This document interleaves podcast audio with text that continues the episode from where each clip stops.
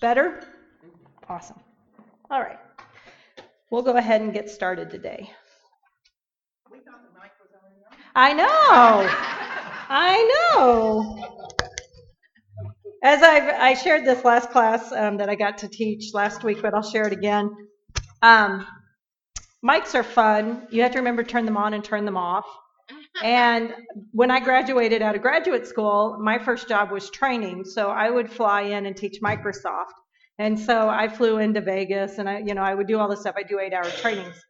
Long story short, my first opportunity with a mic, I was nervous. I was scared. I had eight hours of training. I was in a big casino.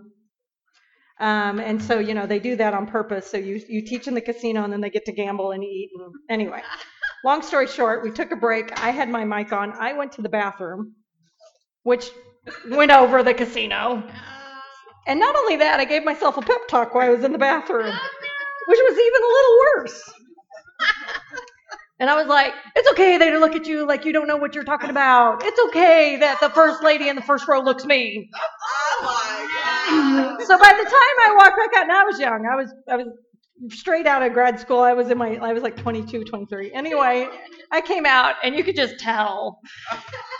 I was like, I think we've shared a little too much today. Let's try to go back to what we were talking about anyway. But yes, that I have done that. Can we turn it down just a little bit? Too much? Not you, but microphone. It's already too much. Is that what you're saying? Is that better? Better? Awesome. Okay. Great, so on the whole. There you go. So, that is a true story. Thank you very much. So, all right. I started this last uh, class, but I definitely want to set us up for the next um, phase of what Jesus is doing in Luke 17, 18, and 19. And so, if someone is able, uh, would you look up Isaiah 61, verses 1 and 2? And then you'll do that. Thank you so much for me. And then, if you will look up Luke 4, 18, and 19. All right, Michelle. Thank you so much. Mm-hmm. Yeah, go ahead. The Spirit of the sovereign Lord is on me, because the Lord has anointed me to preach good news to the poor. He has sent me to bind up the brokenhearted, to proclaim freedom for the captive, and release from darkness for the prisoners, to proclaim the year of the Lord's favor and the day of vengeance of our God, to comfort all who mourn. Okay. So we have in there what Jesus is called to do. And if you remember in Luke 4, he is at the temple, and before he does anything really, he makes some statements. Michelle, do you have that? Getting there? Okay. All right. Does somebody else have it? All right. Fantastic. Mm-hmm. Eight. Go ahead. The Spirit of the Lord is upon me, because he has anointed me to preach the gospel of the poor. He has sent me to heal the brokenhearted, to proclaim liberty, liberty to the captives and recovery of sight to the blind, to set those who are oppressed, to proclaim the acceptable year of the Lord. Fantastic. There is a phraseology missing from those two, if you didn't know, and you haven't seen those two in parallel. He quotes Luke 4 18 and 19. However, he's referring back to, um, or in Luke, he's quoting Isaiah, but there's a verse he's not saying. What verse did he not say? The day of the vengeance. Very good. Which is what? The second coming. Very good. So when he starts off his ministry, what's the first thing that he's talking about? In the temple, what's the first thing he's talking about in Luke? He's talking about his first coming. You got it. And as he moves toward Jerusalem, what have we started him seeing? What is he doing? He's talking about the second coming. I want you to understand that Luke has very systematically gone through and ordered things, but there are things that Jesus has done and said, but he hasn't done them at the same time. He's waited for this time period to really start prepping them for what's about to come. So, to be able to cover this, I was going to go to the other board, but it's not there. Ooh, let's not do that. Um, anyway, I want to draw a timeline, which I think is very important for us to do. So we have the beginning, we have creation, and then we have the garden. A lot of people call this the fall of man. And then we have the law. Okay. And then over here we have who comes on the scene? Jesus. Very good. Jesus comes on the scene. Jesus is always the answer. Always. okay. And then we have the cross. And then we're going to have the ascension. Okay. And we call this time period in here what? The church age. Why?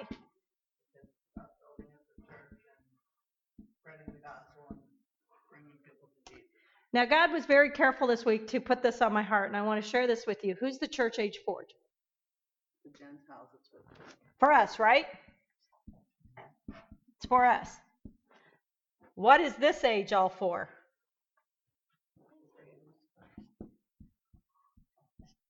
Actually, it doesn't go back that far. We'll say here because Abraham's on the scene, so more in here. So this is the Jews and this is the Gentiles. So, yeah, do you mind? That'd be great. I can't get close to it. Um, so anyway, and then this is what's coming here. Tribulation. And who is tribulation for? Jews, mainly, but there will be Gentiles involved. And we know that's half and half. And then what happens? This is where I'm going to get today. Second coming.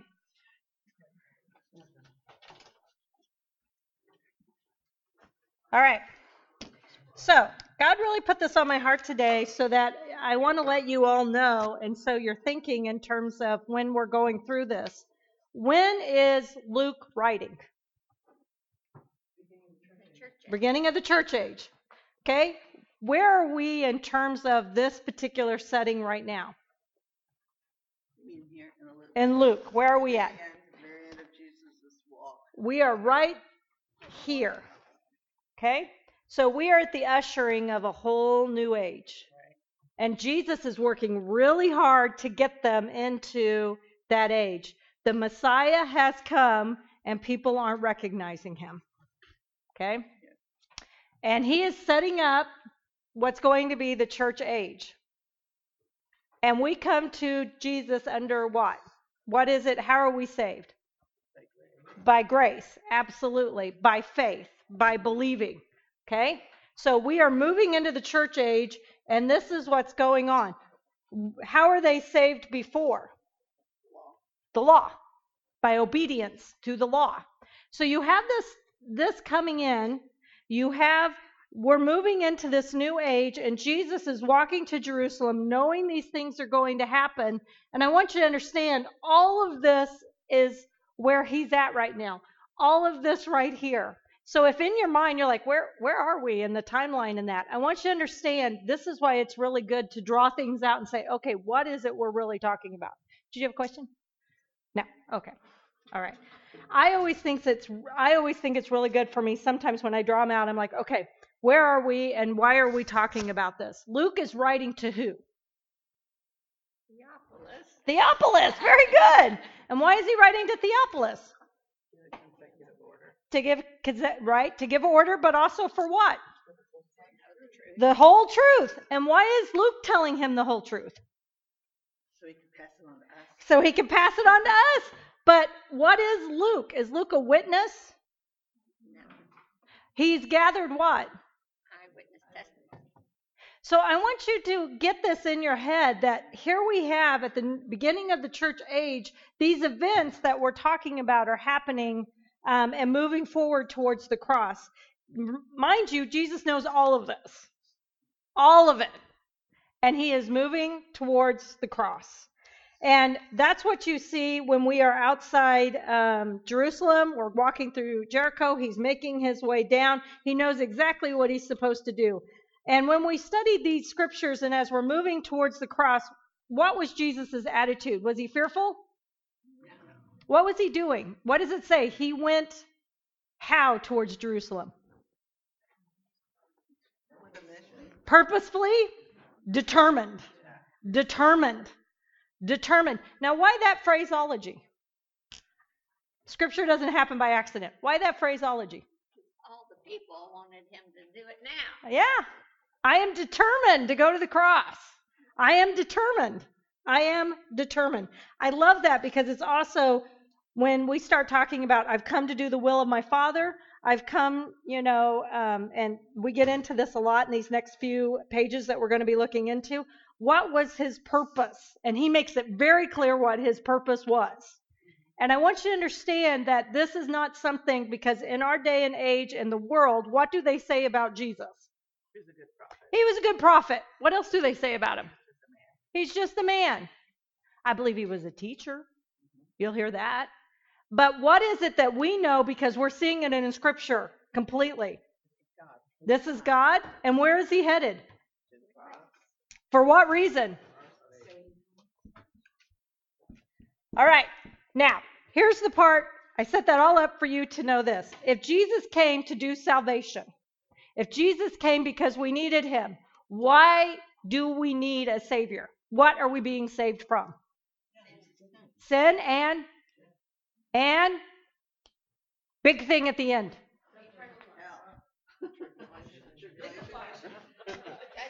We are saved from the wrath of God.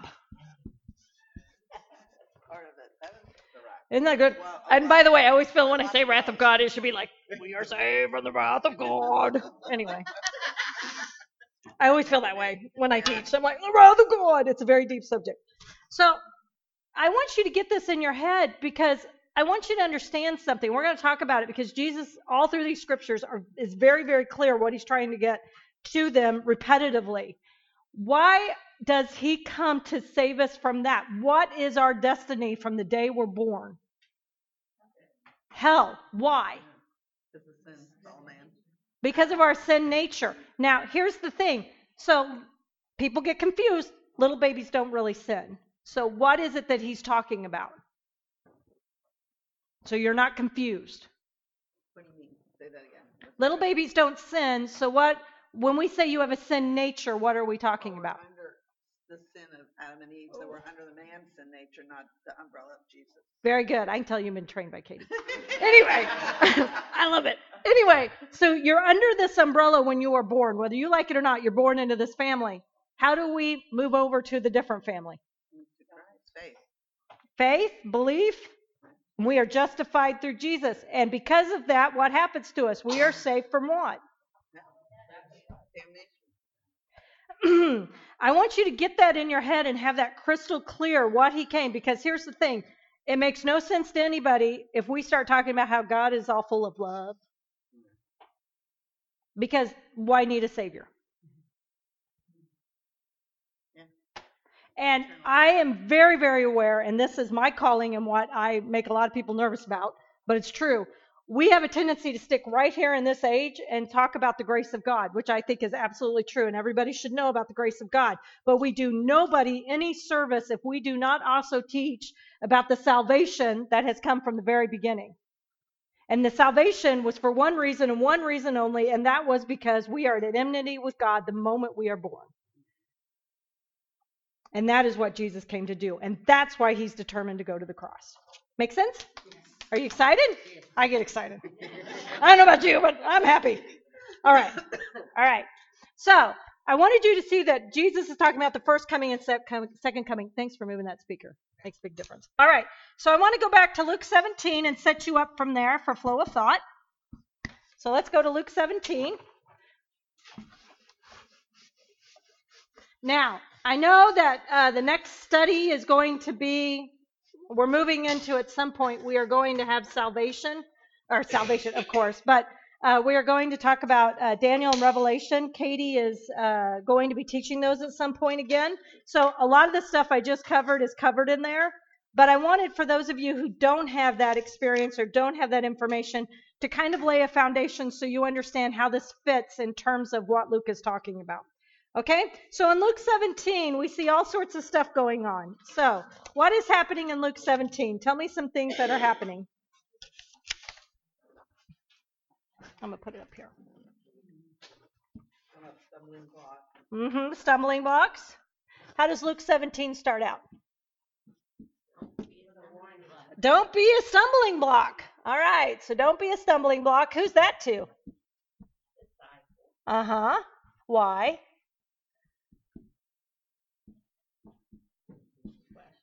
Okay. Don't be a stumbling block. We'll leave that there. Okay. What else does he go on to teach? Forgiveness. Forgiveness, right? I agree. Okay. He's going through Jerusalem. He's passing through Samaria and Galilee. So he's on his way. He's walking through. He has not stopped along the way and said, Good enough. Here I sit. This will be me. He is not Jonah. Anyway, he's not a reluctant prophet. So here he is. He's walking. And in the meantime, as he's going towards to do what Jesus has called him to do, who keeps popping out at him? People. And what do the people want him to do? Save them and heal them.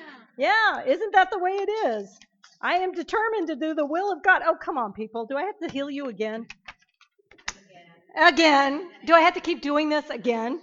You know, there's part of me that just has to laugh because here he is determined to go this way. Here he goes. And in the meantime, all the while, he has people popping out at him and asking him to heal him. Does he heal them? Absolutely. Why? Faith. He has compassion on them. He, these are his quote unquote the neighbors. As I pointed out before um, in the class last week, I'll point it out again.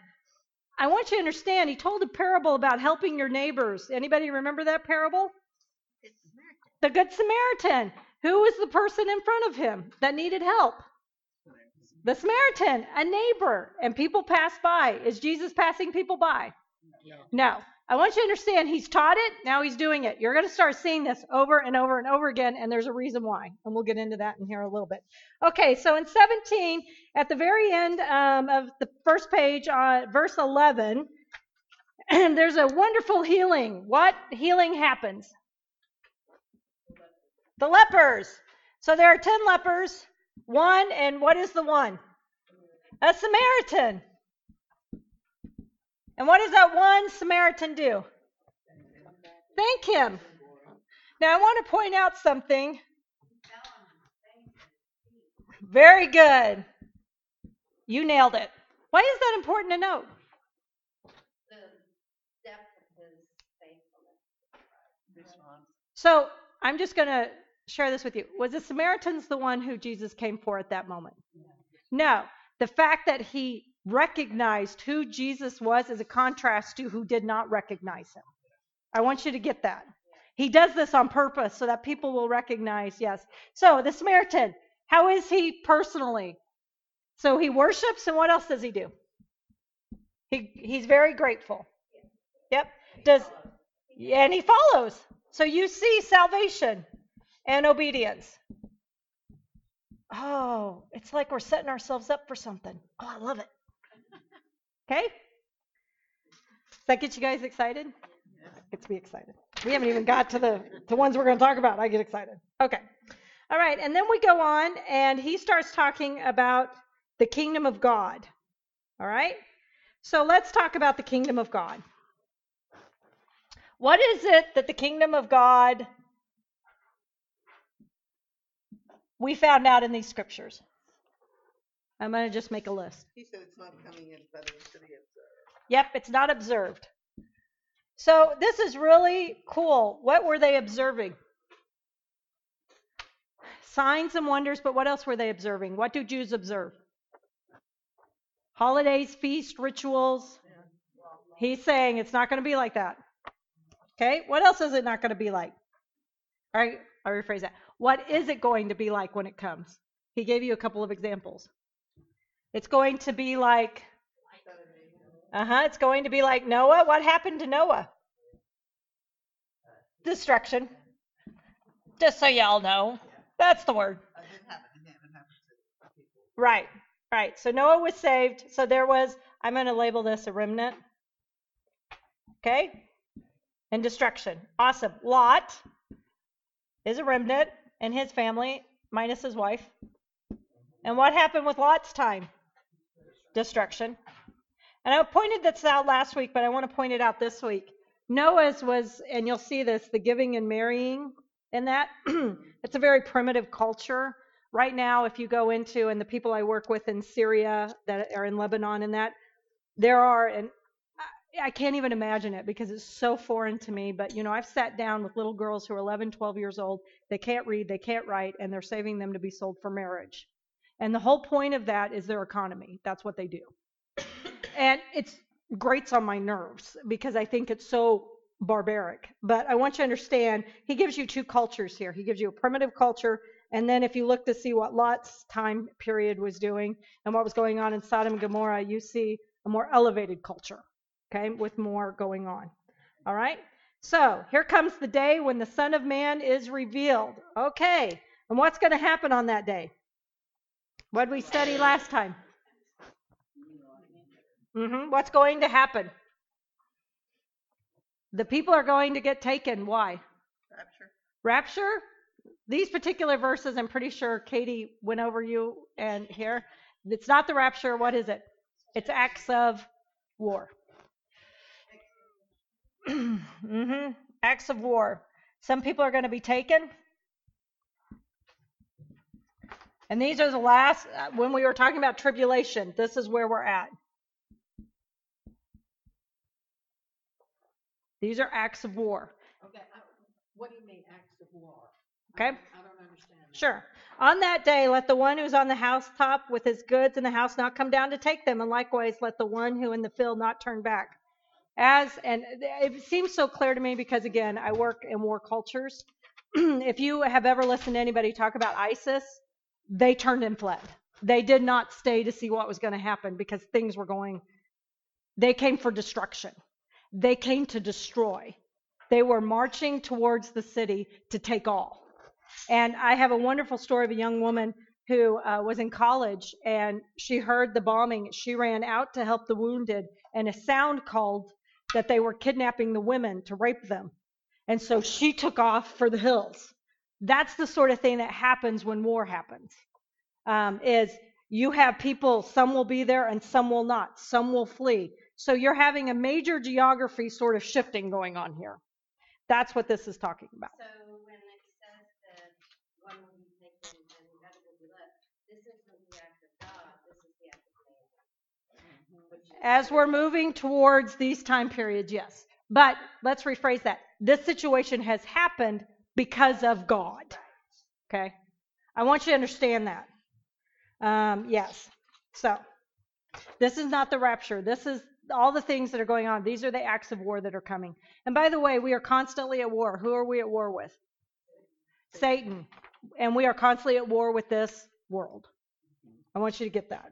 So again, when I read this, it's very simply, you know, I tell you that night there'll be two in bed, one will be taken and the other left. If you've heard the stories out of Syria and the stuff that happened, this is just, I mean, literally, it's textbook. I could, I literally know people that every one of these has happened. Okay? So Lisa, in verse thirty, when it says, on that day, the Son of Man is revealed, that's not the coming, it's just what people's eyes? Is that talking about like when everyone will recognize that? So here's the thing this is a time period through the tribulation and the coming of God. Okay? So I want you to understand this isn't just one event. This is kind of the idea of a, as I talked about before, it's important to know that timeline. Mm-hmm. We are in the tribulation period. Does the tribulation period at some point involve this coming of man? Yes, it, or the Son of Man? Yes, it does. Yes, Susan. Verse thirty-three, why is that right there? Oh, this is very good. I love this. You're, it's like you read my notes. I love it. All right. Why do you think? Why do you think? Why do you think it's there? I don't know, that's why I'm asking. Does that seem very familiar to something that Jesus said? Yes. Why did Jesus come? Well, it prefaces thirty-two, remember Lot's wife. hmm So this is the life,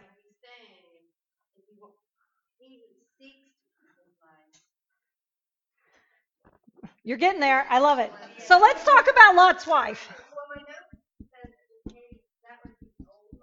Mm-hmm.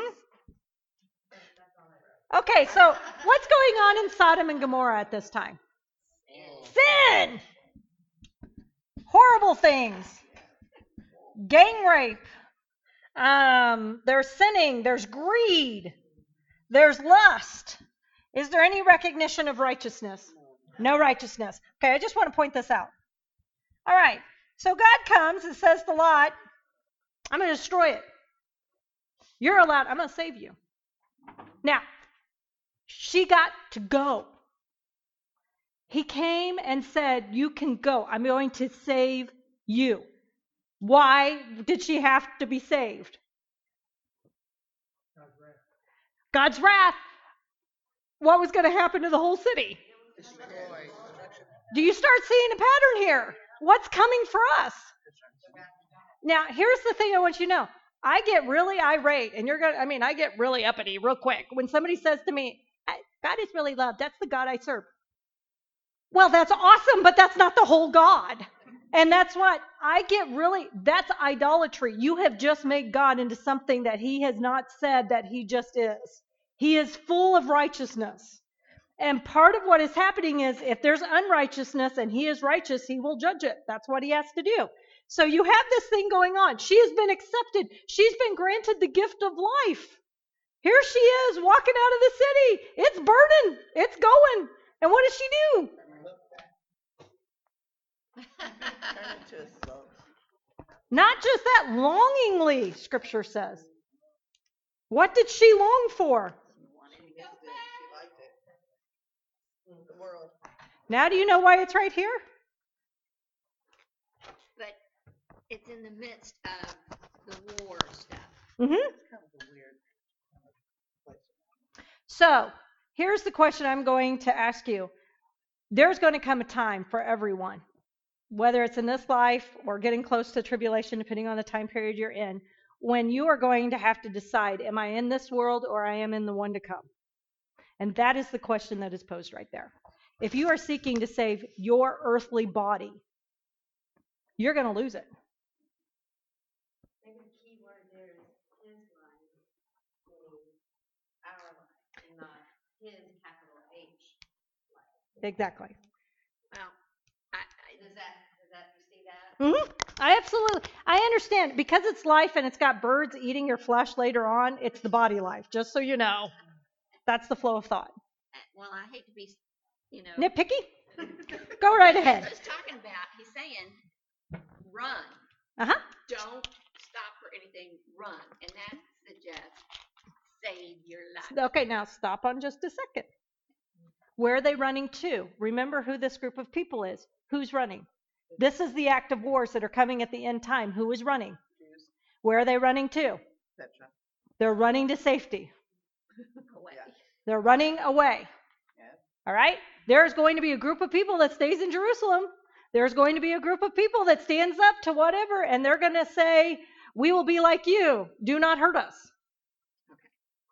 So it's not saving physical life in this verse. It's talking about world life. I, I believe wholeheartedly, like I just said, there's going to be a group of people that run because they are determined to run. There's a remnant that's alive, but there is destruction coming as well.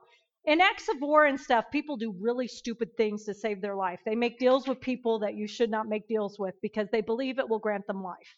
Jesus is saying, do not do that because it won't save you. There's only one Savior. Who is that? Very good. Make more sense? Yes. Yeah, yeah. I'll give you I'll give you a personal story I heard. It's not my story. It's somebody else's and and again, it's convicting as I'll get out, but it's one that I think is good for us to hear. A Syrian pastor, I, I happened to be in a teaching session, session with him, and he was walking home after he'd gotten paid in Syria, and ISIS was there standing in the roadway and demanded all his wages. This man makes had made and remember, income is very different there. So a, a very wealthy person would make $1,000 a month. So wages had been cut to $70 a month, basically. And again, this is translation. It's wartime. So they took it all. And they beat him up. They told him as a Christian he was a dog. They did all this stuff to him. He walked all the way home turned his keys to his loft, walked in, pulled everything out, and found what we would call a quarter in his pocket. And he had told them he had given them everything. He walked out the door, he walked back to ISIS, and he handed him a quarter. And he said, I lied to you. I did not give you everything. The ISIS members were so overwhelmed by his conviction, they gave him back the money and they protected him from then on out when he'd come down the road. That's the obedience that Christ is getting at. Does that make sense? That's what he's talking about. So, that's a real story. That's a real thing. Those are real people. But like I said, doesn't that convict you just a little bit on your Christianity? For me, it's like, ooh, ooh, ooh, I like to halfway obey. Mm.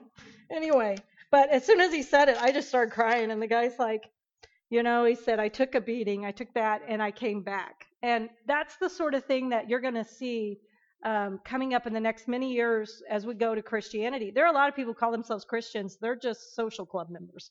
They're not involved. When it gets hard, they're going to run. They're going to flee. They're going to make deals with everyone. Well, I'm sort of a Christian, you know. And that's where we're not supposed to be. We are in this to the end. And if you're not, I'm going to convince you. You should be in it till the end. Okay? All right. How are we feeling? Everybody on the same page? Feeling like we're there? Awesome. Ready? Ready for me? Some of you will go home and be like, ooh, ooh, ooh. Anyway, today, because these are very convicting scriptures we're talking about, but they're very good. Every time I read them, I'm just so overwhelmed with the goodness of God. And, you know, I am not good. He is, which makes it so lovely. I love scripture because from beginning to end, from from you know um, genesis to revelation you see the plan of salvation and you see it here beautifully in what jesus is trying to do and i just i get so excited i can hardly stand it. So all right so i want to talk about luke 18 let's start there. What's the first thing that luke says? Mm-hmm. For whose benefit Mm-hmm. And what does he say? Yep. And what else should they do? Aha. Uh-huh. So this is really great. Remember, scripture is about what it says and what it's not saying. So what's that in, kind of say towards us? What's going to be happening? There are going to be situations where we and we lose heart. And he's it's kind of like that James buck up. I've overcome the world. Awesome. I'm so excited. Anyway, pray, don't lose heart. As you know, Jesus is still teaching. He's still the teacher. Okay? I love this widow.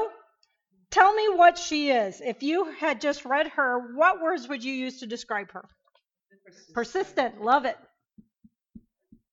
What else?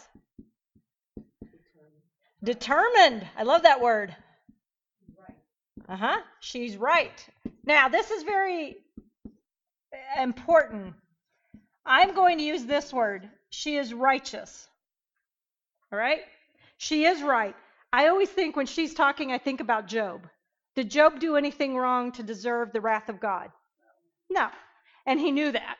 Now, there's part of us, and this is what I want you to understand as Christians today, a lot of us don't walk around with that type of righteousness with God, knowing that He's covered us. A lot of us walk around feeling very bad. And I want you to understand, you cannot stand before someone and have those feelings. This is what God is calling you to. You have to be and understand that you're righteous. Best example of that is Paul. What was Paul before he he became a, a, a Gentile uh, minister? Killer. Killer of people. What else? Mm-hmm. He led men, women and children in chains out of their homes for the sake of the gospel. He did that. Nobody else. He did that. That's what scripture tells us. And then you see him go to the Gentiles and he's locked up, he's in chains, he's he's done the I mean, it's a reverse, but I want you to understand there's something about that that how can you be that sort of person and then stand before people and say, the grace of God is why I'm here. Because he understood he was righteous. He was righteous. Wasn't him that made himself righteous. What made him righteous? See a need for a savior. Absolutely. Okay. So we're moving through these. All right. So we get here. We know that um, there's a sense of justice. Who is just? Mm-hmm. So I'm going to say God, because vengeance is whose? Very good. Now it's starting to make sense why that's in there. Vengeance is mine. Where does vengeance fall? In times. Do you start to see the why that's there? Oh, scripture's so beautiful. I just get so excited. When I have I have to tell you when I'm teaching and something, and sometimes it's when I'm teaching something clicks for me and I'm like, oh, that's amazing. Anyway, so I get very excited. All right. So we've already just talked about some discipleship things that Jesus is getting across, and then he tells another parable. Okay? And he's telling this uh, for a reason. So who's he talking about here? The next parable. I think that or two. Pharisees, talking about themselves. Pharisees, yep, and the tax collector. Tax collectors are who? They are the best people in the world. We just love them. Scum of the earth. Scum of the earth. We, you can think of a repo man. That's kind of like, you know, when you see somebody who's having their vehicle repoed or that, you're like, Ew. Car salesman, somebody we would not, uh, somebody in one of my classes one time said a lawyer. That's a little rough. Um, I'm not going to go there. Uh, but anyway, you get the idea. What our culture would say, the lowest of the lowest. And then a Pharisee, who is what? What is a Pharisee? Just be respected. He was like in charge of the religious stance at the time. He was religious, religious leader. He was, and I'm going to put this here, self righteous. So righteousness of God is different than self righteous, just so you know. And you can also write pride because those two go together. Okay? All right. So the Pharisee prays. And by the way, if you haven't, between 11 and 12, circle all the I's. Tell me how many there are.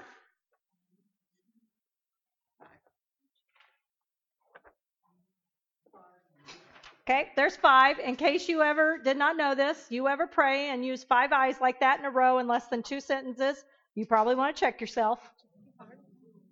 Okay, there's a good lesson there within a lesson, but check the eyes um, because he says God, and then he starts I, I, I, I. By the way, what is this? I give, I fast, I thank. Works. Look at what I do. Thank goodness I'm not like you. Yeah, I have to tell you, um, there's part of me, God made it very clear when I started working in Lebanon and Syria, and I've been in war zones a lot because of my husband. Um, but when I started working with people like there, He made it very clear for me to say, You are gifted by geography, but that doesn't make you better than them. And He was very clear for me to understand that. My geography makes me very blessed. I am very blessed. But that doesn't make me better than someone who never heard the gospel of God. Does not make me better. And if you have that attitude, you can go in there and start telling people what to do. And that's not necessarily what God is doing there. God is doing his work, and I need to respect that it's his work in that time period with these people. And I get to be a part of it, but I am not to go in there and I am so glad that I don't live here. I am so glad that I know the Word of God and you don't.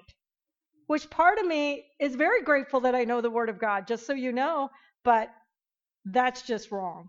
That attitude is wrong. Okay? All right, so you see this again. So, Susan, I'm going to point it out to you. So, 14, what does he say there? He went to his house, what? Who justifies? Uh huh. Rather than the other, for everyone who will be, but the one who humbles himself. It is not by coincidence that if you lose your life and gain your life are the same scriptures and this follows. Those are all flow of thought. Okay? Because it starts to give you an idea of what he's saying. So we are to be humble. We are to be merciful.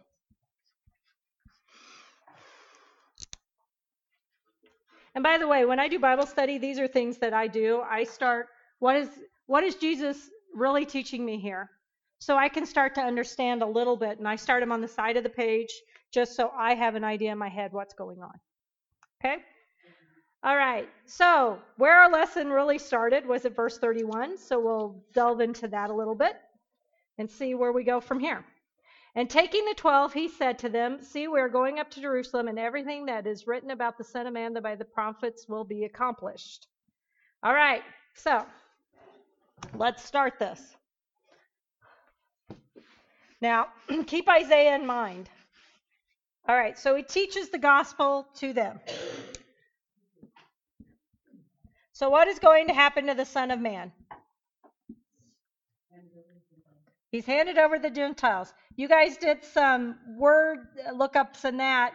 Is he just handed over to the Gentiles? If you did your homework. He's also handed over to the Jews and other scriptures. So he's handed over to both. Okay? It's a very important point. He's specifically saying Gentiles here, but make no mistake, he's handed to both. He will be judged by the chief priests. He will be judged. They're all Jewish. Okay? So he's handed over. What else is going to happen to him? he is mocked. Uh huh. Shamefully treated. I love the word shamefully. It means you will have to hide your eyes. Mm-hmm. He's spat upon. He is flogged. And then they will kill him. He will be killed. Okay? Now, Son of Man, all these things are happening here. Um, I want to, and then on the third day, he will be raised. All right, I'm going to get a different color. How many of you have heard Kay Arthur talk about the beating that Jesus took? Anybody? How many of you seen The Passion of the Christ? She was one of the people that was asked to, to discuss this with Mel Gibson, so that, and it's in the teaching she's done many times. Um, handed over, delivered is another terminology that's used there. Anyway, she was asked to do this, and when she described it, Mel Gibson said it was too graphic for te- for movies, which I think is beautiful. It was too graphic. So if you've ever watched The Passion of the Christ, I had to leave the room. It was so awful. I couldn't handle it. It was just, I sobbed. My husband and I'd go in the kitchen and we'd cry, and then we'd come back out and watch five more minutes, and I'd go back in and cry. It was just awful for me to try to get through. Um, I want you to understand that doesn't even begin to cover what he happened to him. She talks about they used the whip had a hook on it, and it would shred his flesh every time they whipped him.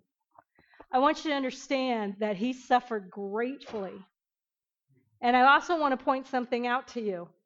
The things that God allowed to happen that man thought he did, what are the two words there that I circled that you need to know about? Or delivered and raised. Who did the delivering? God delivered them into his hands. Just so you know, man wanted to, but not until the right time. I want you to understand, God was fully aware of that. And then when it was appropriate and at the right time, what did he do? He overcame the cross. Part of what I want you to get, and this is one of those things uh, when Kay Arthur was talking about and the things that happen, I just think that's so beautiful that our day in media, we talk about violence and those sorts of things. Truth could not be shown on television because it was too graphic. I find the irony in that. Nobody else me. I think that's interesting because that was truth. And he's like, no, no, that's too much. We can't put that on television. Anyway, we can't put that on uh, in a movie. Okay? All right. So he has shared all this. And what about the beautiful disciples? They didn't understand any of this. So here's a really good point. I'm just going to, again, remember flow of thought. They understood none of it. It was hidden. They did not grasp it. Whenever you see each time it's stated a different way, you need to make a note of that. What do you take away from this? Yeah, from that statement. They did not understand. It was hidden. They did not grasp it. Just they don't know. They're clueless. okay, and it's important to note it's three times. It's not once. It's not these things were hidden from them. It's they did not know, they did not know, they did not know. Okay? Whenever you see, and I think the new translations kind of uh, miss it, whenever you see the words like truly, truly, truly, I say to you, Jesus is literally saying, I cannot lie, I cannot lie, this is the whole truth as I know it. And that's what truly, truly, truly means. With that type of statement in front of it and that type of particularity, that's why when you see things like this, it, you should put a little star because, but they did not understand. It was hidden. They did not grasp it. Why do you think they did not understand? Why? Because he doesn't want to forward the mission. That's right. He doesn't want to thwart it. You couldn't thwart the plan of God anyway, but why else? Why else has he not shared it with them?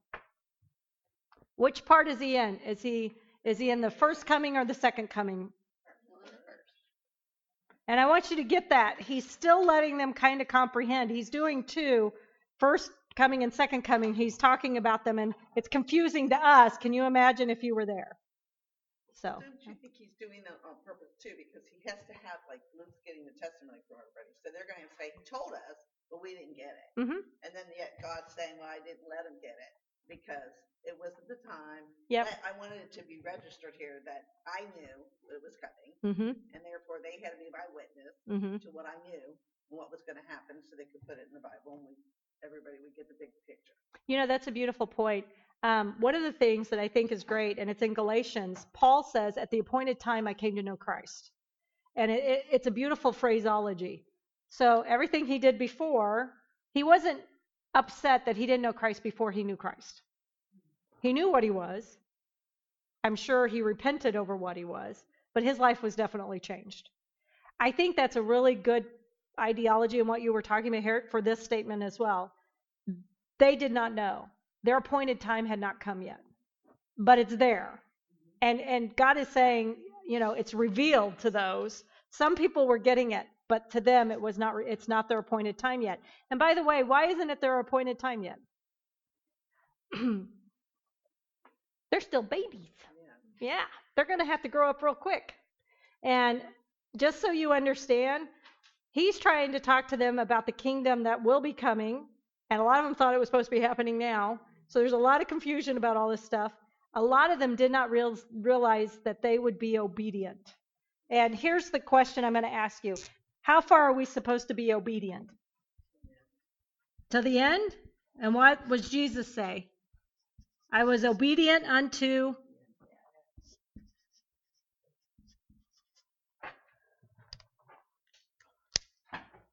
I was obedient. Yep. All right.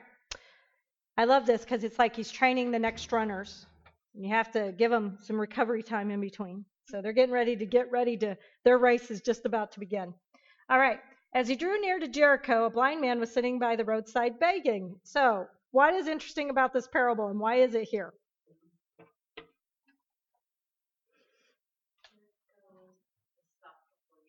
Mm-hmm.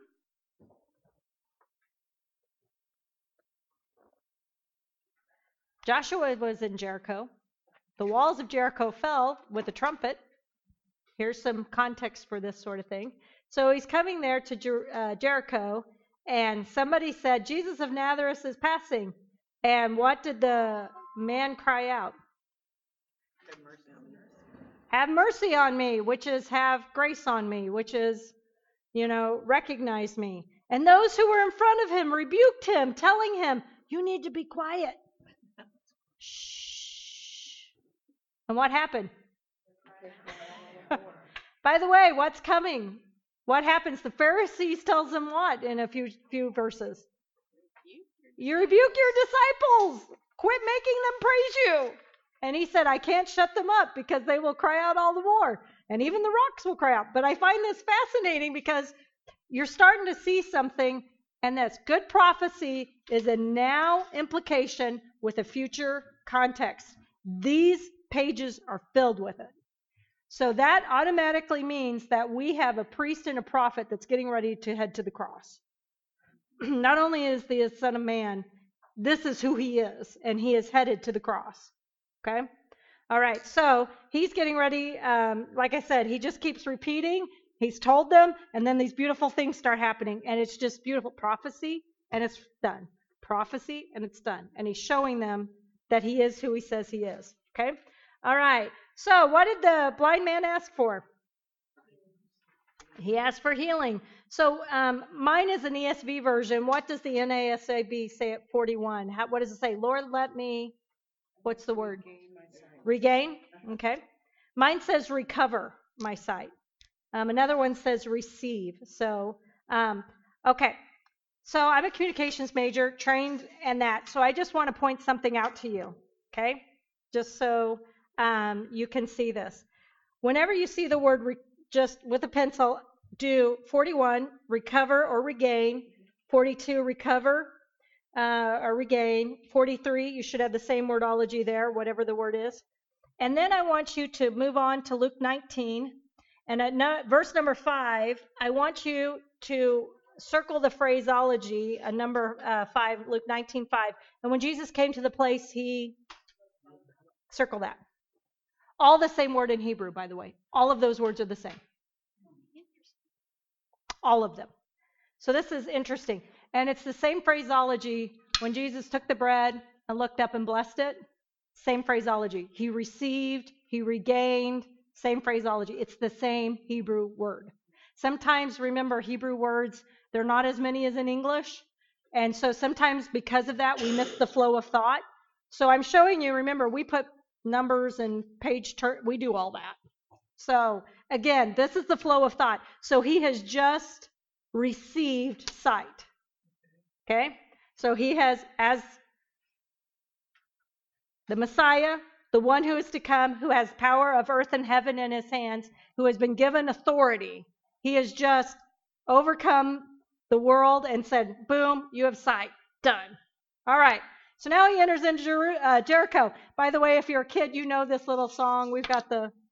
All right. Anyway, he entered Jericho. Pastor, did any of you do it? I did. The key is Okay. Just me? All right. Did you? Yeah. That's how we learn Bible stories. I think Jesus likes music. So, all right. That's exactly. What we know this. Yes. Poor little Zacchaeus. He gets to be a He's a wee little man. He's really little. All right. And behold, there was a man named Zacchaeus. And he was a not just a tax collector. Who was he? A wee little man and a chief tax collector. Okay? And I love this phraseology. He was the chief and he was rich. Yeah. Just so you know. Oh. All right. My phraseology is fun, so I'm going to read this to you. Now, and verse 3, this is the ESV version. And he was seeking to see Jesus. How does that say in yours? Trying to see. Trying to see. I love that. He was seeking to see Jesus. I love that. So he was trying to see Jesus. All right. So again, I'm going to show you a little bit about Zacchaeus. Again, not in here by accident. So here's Zacchaeus. He's can't see Jesus because he's short. He's in worldly, physical flesh. He's limited. All right. So what does he do? He climbs a tree. By the way, active. Active to seek him. Every time you open your Bible, it's the same sort of thing. It's activity. Jesus gets very excited when he starts seeing people being very active for him. So here it goes. Boom. He climbs up the tree. And Jesus came to the place. And what did he do? Or he received him. Phraseology there. Or he regained him. However you want to phraseology it. Okay? And and said, That's right, come down. Because I what? I must stay. I love it when Jesus says, I must. Does Jesus have to must anything? That's a phraseology. When I read scripture and I see that word, I'm like, oh, this means something. I like it. He stayed at the house today. So he, what did, I love it. So what did Zacchaeus do? Boom, I'm out of here. Here we go. Down he came and uh, he received him joyfully. This receiving him at this point is hospitality, just like you would see in Mary and Martha. Same sort of, it's a different word. Um, but I want you to understand it means hospitality. And I loved it. He received him joyfully. Gladly come in. Okay, now who's they? And when they saw it, Pharisees and some of the disciples, what did they probably do? They grumbled. Yeah. Do you remember the uh, McDonald's? Uh, exactly. That's what I think of. A mumbler. That's what I think of. Anyway, whenever I see that thing, that's what I think of. Yep. He's gone to be the guest of a man who is what? I just want to point this out. Yes, very much so. So, what do you see a little bit here in the Pharisees? See another story, a parable, a few verses before this, where somebody's like, "I, I am so glad I'm not like you because you are a." Oh, ain't it great? So Jesus just told them a parable, and then what's happening? It's playing out. Ain't it great? All right. So I'm going to point this up here. If you're a disciple, you are a saved sinner. I'm just going to write up there in case any of you ever forget. I once, um, actually, Randy Phillips of Life Austin, Life Austin says this all the time, and I love it. There are no good people in heaven, they're just saved people. I want you to get that. Take it to everyone who tells you, I'm a good person. I don't know what that has to do with anything, but awesome. But again, saved people. We are saved sinners. Okay. And Zacchaeus stood and said, Behold, Lord, what did he say?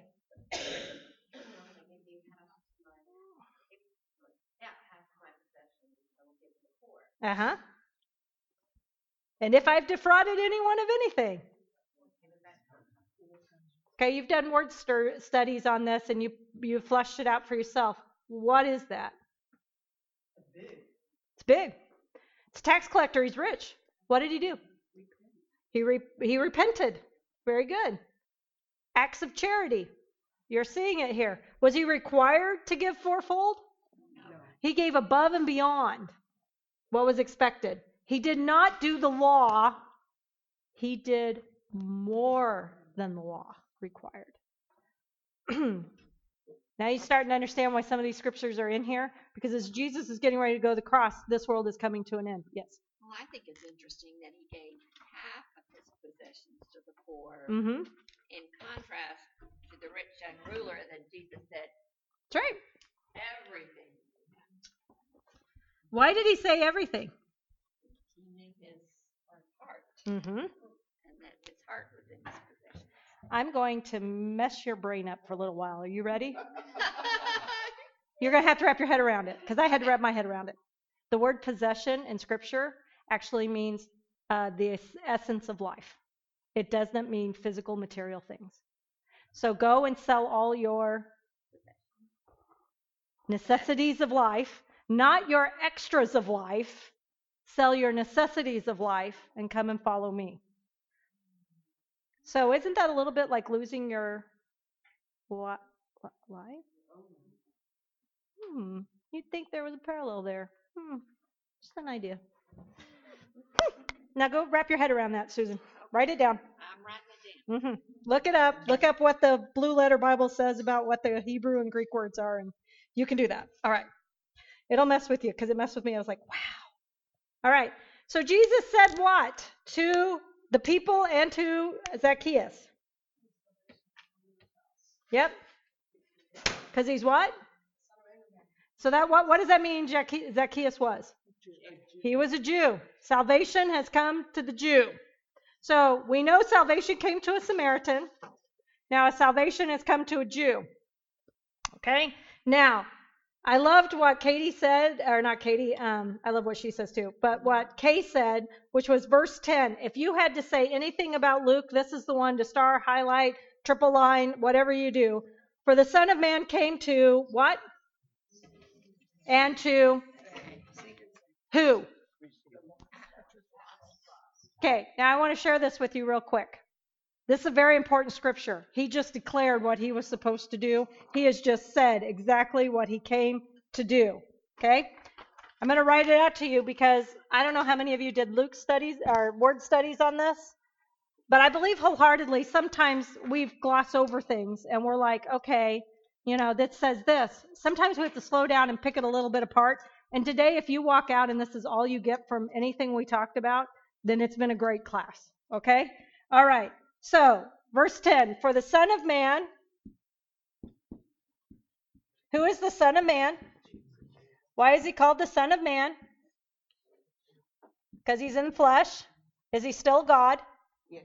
Okay, just pointing that out in case you didn't know. Okay. Came. Uh huh. All right. The word seek here is word study number 2212. It's Greek. Okay. What does it mean? Is to render or inquire, to desire, Mm hmm. reading things, inquire, and seek. Okay. Uh huh. To seek after. That's what I have. And to find out. Mm hmm. Very good. So he came to seek out. So is this an active thing he's doing? Okay, it's very active. A little different than hide and seek because it's not, I found it, it's over. It's continual, constantly. And by the way, if you look up scripture study and, and studying and knowing the word of God, seeking is the same word. It's habitual, consistent, going after.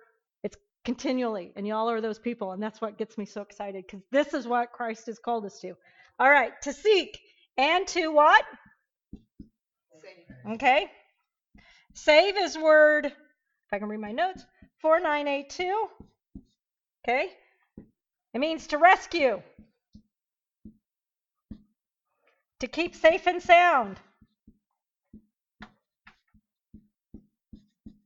It also means to save, which is pretty self evident. And the other word is to preserve. All right, so the Son of Man, now I often do this, by the way, next to my paper. That's just the way I do it.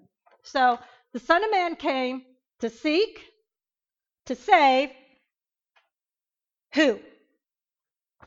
That which was lost. The lost. Okay? All right, so who's the lost? This is number 622. Did you do that one? What did you come up? These are the ones marked for destruction.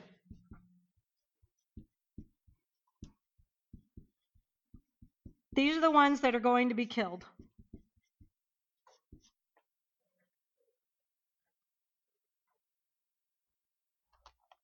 And they have been declared that. Now, this gets me excited. All right, so let's go over why did why did Jesus come? To seek after, so he could what? What is he saving us from? Have we all been marked for destruction? What changes us from destruction? We are justified by who? Who was marked for destruction instead of us? I know that's kind of deep, isn't it? It's like, whoa. So Jesus just lays it on him. Here's Zacchaeus. By the way, who's Zacchaeus? See, one of the lost? Did he seek? He did what Jesus is doing because Jesus came after him. All right. And Jesus said, You are saved. I've rescued you. You will be with me. Yep.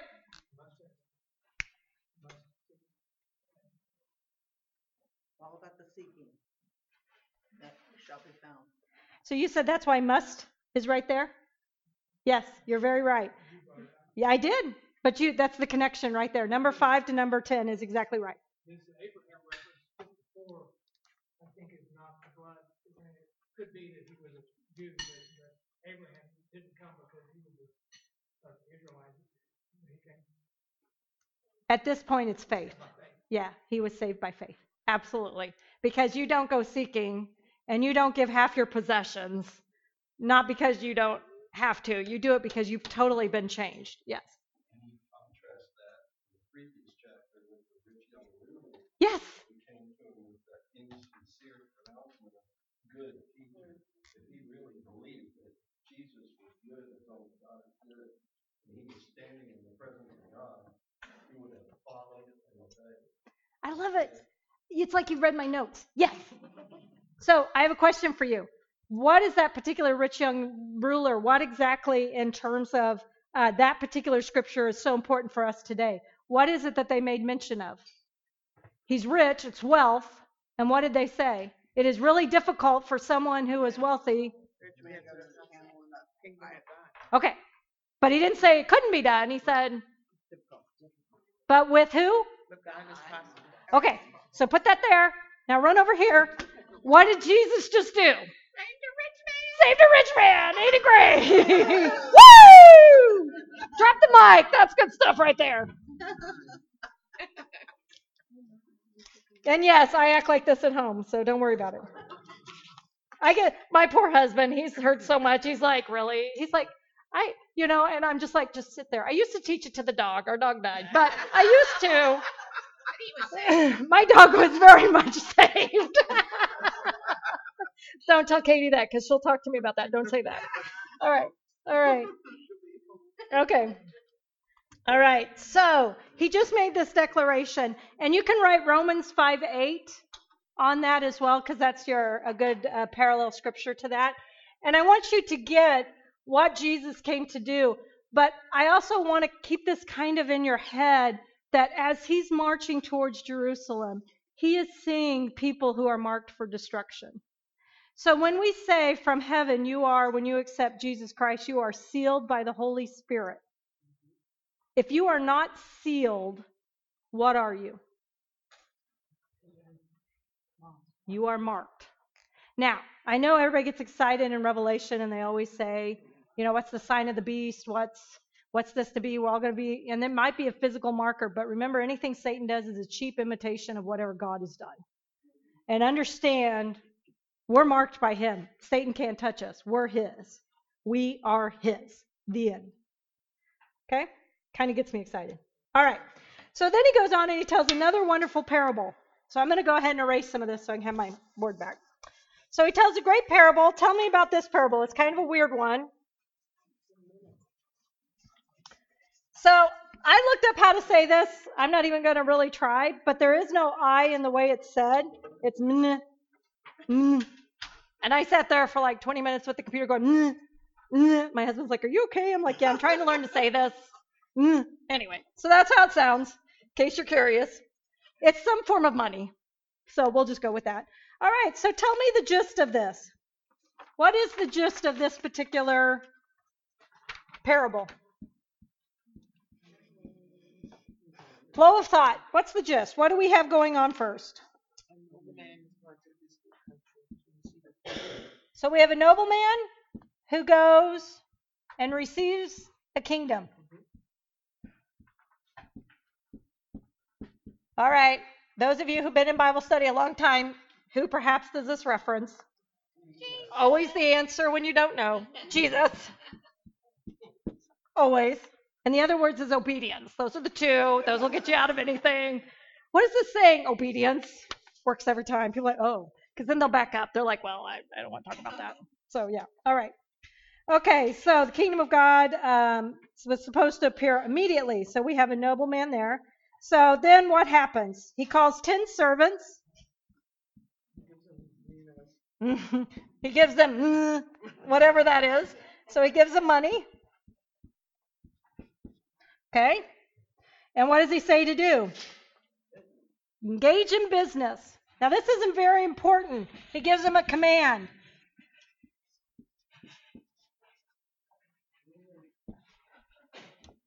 Engage in business. so, I just want to point this out. So, he gives them money. So, he has prepared them and supplied them with what they needed. Okay? Engaged in business. This is the task that they should be about.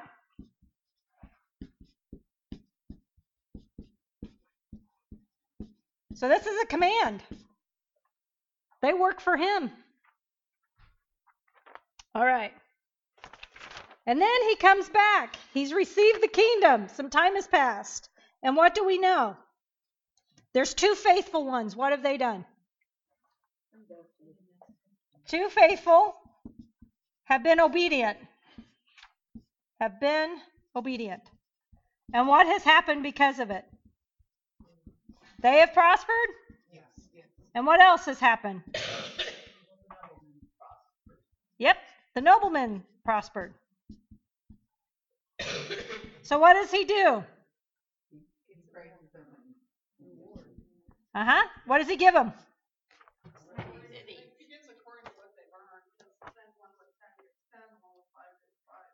Uh huh. And what does 17 say? Because you've been faithful in little, you shall have what? He doesn't just make them business people, he sets them up as co rulers. I just want you to get that. So they are co rulers now the faithful and the obedient. Ooh, gonna write that over here.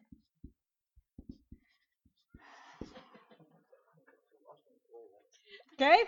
It's okay if you wash toilets. It's all good. It's all good. She's in a It's all good. It's all good. That's- that, attitude. You know what?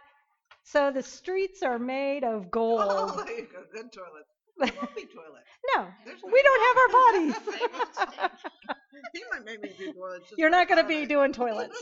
You're okay. anyway, that I can say with a surety. Okay. All right. Back to what we were talking about. Okay. So here we are in his, and then he comes to the one that didn't do what? Squat. Didn't obey. What did he what did he do instead? No, so one was not obedient. What did he do? You just did it. You put it to the side. Now, I love how you said that. What did he do? He hit it. He just hit it. What did he do?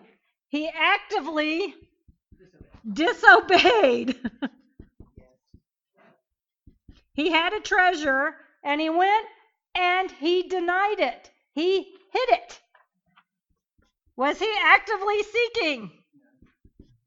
He was actively not seeking.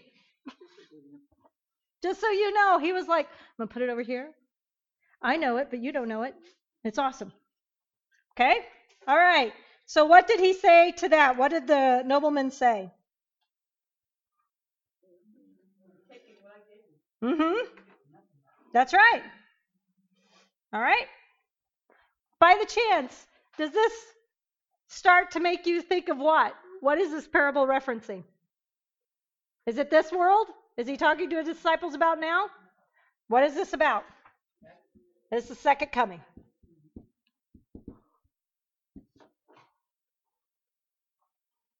All right. So, what treasure have you been given and equipped and able to say and talk about? Salvation. Have any of you hid it?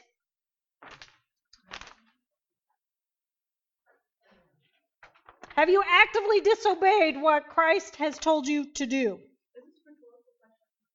Could be. Could be. These are questions to write, and when you're at home by yourself, let the Spirit convict you. Um, yeah, it's always hard when you're teaching and you're convicting people and they start crying in class because then you really feel bad. So don't cry now. Keep it in. Keep it in. You're strong one, people. Go like that. Okay. All right. So he said all these things, and then in 27, people don't like this, but it fits with everything I just told you all about Jesus. What's going on in 27? Bring them here and slay them in my presence. Who's he slaying? The non-believers, non, whatever. The disobedience, Yeah. the people who are against him. Because now he is not a member of their world, he is a ruling reigner. Completely different theology, completely different type for him, for who he's supposed to be.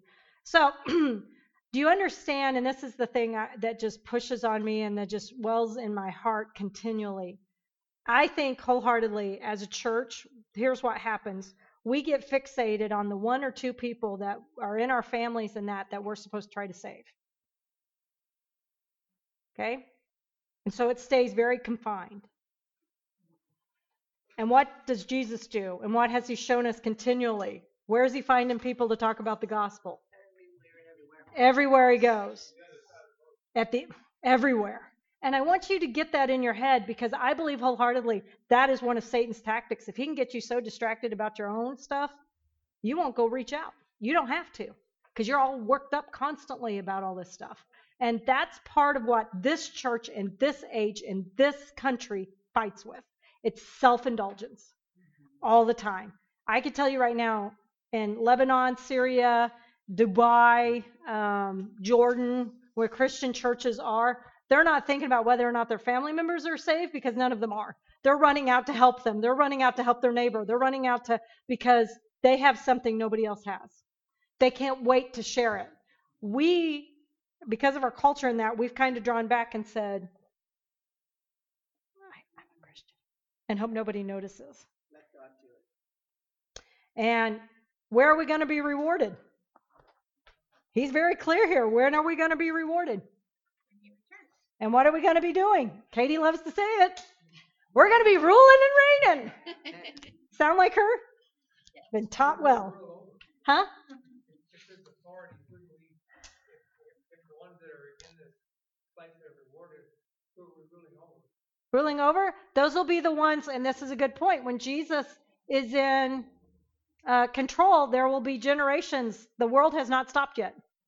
The world is not destroyed. So there'll be still birth, there'll still be giving, there'll still be there'll be things going on. And as we know with the nations, Satan may be bound, but evil still persists. And what's going to happen again? They'll come up against him. Yep, which is kind of ridiculous if you remember what happens. It's kind of like it's a losing battle, but they're going to try. So Yeah. Could you me what, um, verse twenty-one, if, if the nobleman is Jesus, I didn't understand, um, the second one, you take up what you did not lay down and eat what you did not sow, if that's supposed to be referring to the nobleman. It's a really good point. Okay, now verse 21. All right. For I was afraid of you. All right. So here's the question I'm going to ask you. Let's just put our head back where Jesus is. I was afraid of you. So, um,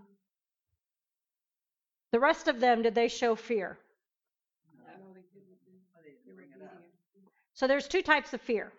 There's paralyzing fear, and there's fear that we're in reverence of you. So I think that's your key verse right there. So keep that in mind. So which fear is this one? hmm yeah. The reverence fear of God is where we respect Him. I have the fear of God. I understand the awesome power. When His foot strikes land, it's splitting. Just so you all understand, wow, this is the power that was in front of them. He was clothed in flesh. Same God, same power. I want you to understand that the stuff you're seeing at the end times, he's not just getting for that time. This is still him. He's that God. Okay? All right. And what did now again circle because what did the the um the servant say? You are a what? Exactly. Uh-huh. Exacting. Mine says severe man. It's almost like his view of him was that, like, you're, none of the other ones had that view, he's like, uh, he's, a, he's almost like that, like Mhm. he's an exacting, severe person. Yeah, it says severe. By the way, does the nobleman call himself severe? So already you're starting to see a mindset that is very broken. Okay? So this is when you get into context and you start to take scripture apart, this is the stuff you have to do is let's back up and see where what we're seeing. So you have fear which is not right. You have him by the way blaming the nobleman. By the way, I just can't wait to see that. Jesus, you are vengeful. yes, yes, I am. Thank you very much. Read your Bible. That's what it says. Anyway, but I just can't wait to be there because it's like, okay, yeah. So this exacting, severe, um, you know, there's part of this, uh, you know, he counts the cost, those sorts of things. That's the idea you should take. You take what you did not deposit and reap what you did not sow. Now, here's the thing who's saying this? The servant is saying this about who? And is that true? Does that help you? Very much so. Awesome.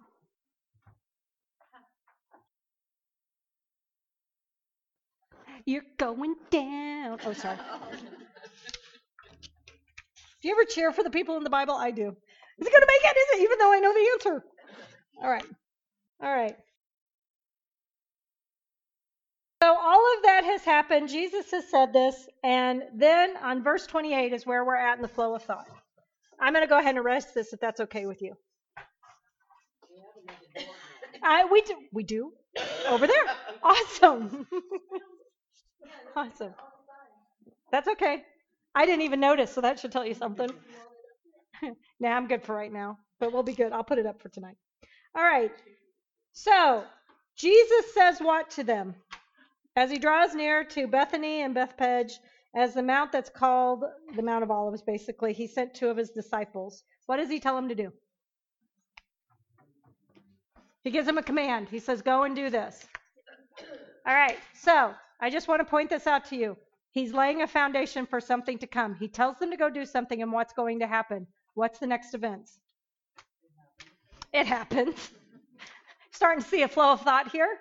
Because I was like, why would you just yell out the colt right in the middle of this? But it starts to, as you start to see this, he's just told them about the kingdom to come. Some of them are still looking at him, even if they're catching it, even if they're understanding it. Then he starts to say, Here you are. And what's the sign of a prophet? How do we know it's a prophet? What he says comes true. Boom, right there. All right. So he does the colt. All right. And I love 34, uh, verse uh, 34. Why are you untying the colt? And the answer is, the Lord has need of it. Does the Lord need a colt? No. Just so you're aware, he was fully capable of walking, flying, disappearing in one place, going to another place. He doesn't need to ride an animal. Why does he ride an animal? He fulfills prophecy. Absolutely. And that is the point. Okay? He is fulfilling prophecy all along this. So we know a Samaritan has been saved. We know a Jew has been saved. And then, as they brought the colt in uh, to Jesus, what did they do? They threw their coats on him, and then Jesus got on it. And then he rode along, and what did they do into the city? But they continue throwing the coats down, didn't they? I think they did. Yeah, I think they did. And that was Mhm. prophetic. So I don't know how many people that is, but that's probably a lot of people. And a lot of people. Throwing your coats down. Now this is interesting. I, so I have a, I wore this specifically. I have a pretty nice coat on. Yeah. Here comes the King of King and the Lord of all Lord and everything that will ever be. What should I have been doing? it's a white coat and it's clean and it's pretty.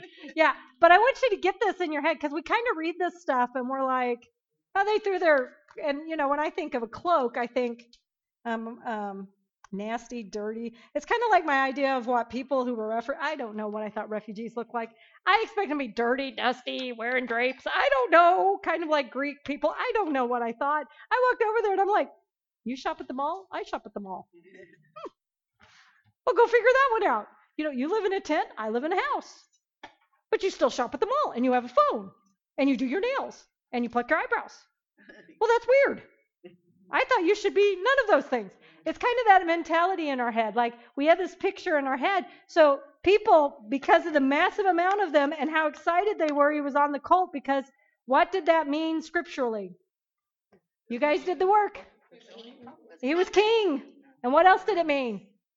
Blessed is the one who comes who brings peace and salvation. Okay? I mean, she couldn't have had much, so they threw their coat on the ground, that didn't leave them much. Jeez, it's kind of like sell your possessions or throw your. You kind of get the idea? Yeah. I don't imagine. I mean, you can pick it back up after an animal walked on it, but yeah, that's kind of the idea. But it, my footnote said they did this when a king came to town, so they're, they're acknowledging him to be king by throwing their coats down and then they turn coat on him. I mean, they, Interesting. uh, they're hmm Turn coats. accepting him now as their king, but they're gonna turn around and off and off. Why? And our scripture says it. We've just read these verses. Why? Why are they going to turn on him? What was it they thought in their head? The king had come, so what must happen? The king was going to rule and reign, and what was going to happen to the Jewish people? They're going to be elevated. Because, again, he's talking about self righteousness and all that other stuff. They wanted to be, I'm better than you. I am chosen. Yeah. Um, a couple of years ago, I worked with a guy um, in self defense and some other stuff because when I travel, I have to have that in my head. He was Israeli and um, Jewish, and we had such a great conversation. And I asked him once, I said, So, by chance, are you really prideful about being Jewish? He said, Yes, I'm the beloved. I'm like, Okay. Do you go to church? Do you go to synagogue? Do you do no? I just I just honor the holidays. Okay. But it's that same idea, you know, it's that's what it's not just generational, it's long time. That thought process, I'm beloved of God. I'm beloved of God. Yeah, it's a self-righteous Mhm. Kind of interesting. Um, so that's what Jesus was also battling. Okay, on verse 37. We've talked about this already. He goes, and what starts happening? Mm-hmm. They are joyful. Joyful and loud. Just trying to come up with a comparison today. What would that be like for us today? Rock concert. A rock concert, football stadium. I have a question. If Jesus showed up today, would you do that? Probably not. The Ark of the Covenant, when it came back into town, what did David do? So I drew an arrow to this because this is something I think is so great. So I always go back to David and his behavior because a lot of that is heart condition. David danced without any clothes on in front of the ark as it came back to Jerusalem. He was so happy, exactly. So here's a phraseology that people say he was undignified. How undignified are you willing to be? Because the King of Kings and the Lord of Lords has come to town. What are you willing to do? And if you're just going to stand there with your little pinwheel and go, Yay, might want to check your heart there, just so you know. Because we're either all in it like Zacchaeus or we're not. We're climbing trees. We can't get enough. We are actively at it. I think we've done a really great job of stepping back and saying, somebody else do it. And that is not what Scripture says. It is for us. You know, I get really excited and I can't help it. Every day I get up because I have no idea what's going to happen. I have no idea what God is going to teach me. I cannot wait to understand more. And I under, it was not always that way. That is something that I have fed, but that's the point. I fed into it continually. I can't wait. I can't wait to talk to Katie. If she and I go to lunch, I guarantee you, ain't nothing going to be discussed but how marvelous God is. I love that. We're going to talk about it. I'm sure she has a family and everything else, but we never talk about that. We talk about Jesus. And we get really excited about that. And part of what I want you to understand is, is this is what's happening to some of them. They really are followers of Christ. They really will become, and some of them won't. But there's an excitement there that's building. All right. All right. Saying, Blessed is the King who comes in the name of the Lord, peace in heaven and glory in our midst. All right. So I want to talk about this. I'm going to put peace right there. I'm coming back to that. And then the Pharisees rebuked him and said, What? Tell him to be quiet. And he said, The rocks would cry out. Why? Why would the rocks cry out? They know who he is. Yeah, they recognize him. Yeah, there's a phraseology when we get to Easter I never understood. And by the way, I heard sermons for years that were totally wrong. And that is, why was Jesus silent on the cross as, as much as he was? And it's the same thing that he's talking about here. Who is he? If he opens his mouth, what happens? Oh, it does. It's not- it's something happens. It happens. So he could say, get me down. and They need me down. And they say, You could have called legions of angels. He could have stopped the earth. Like, don't misunderstand who this is.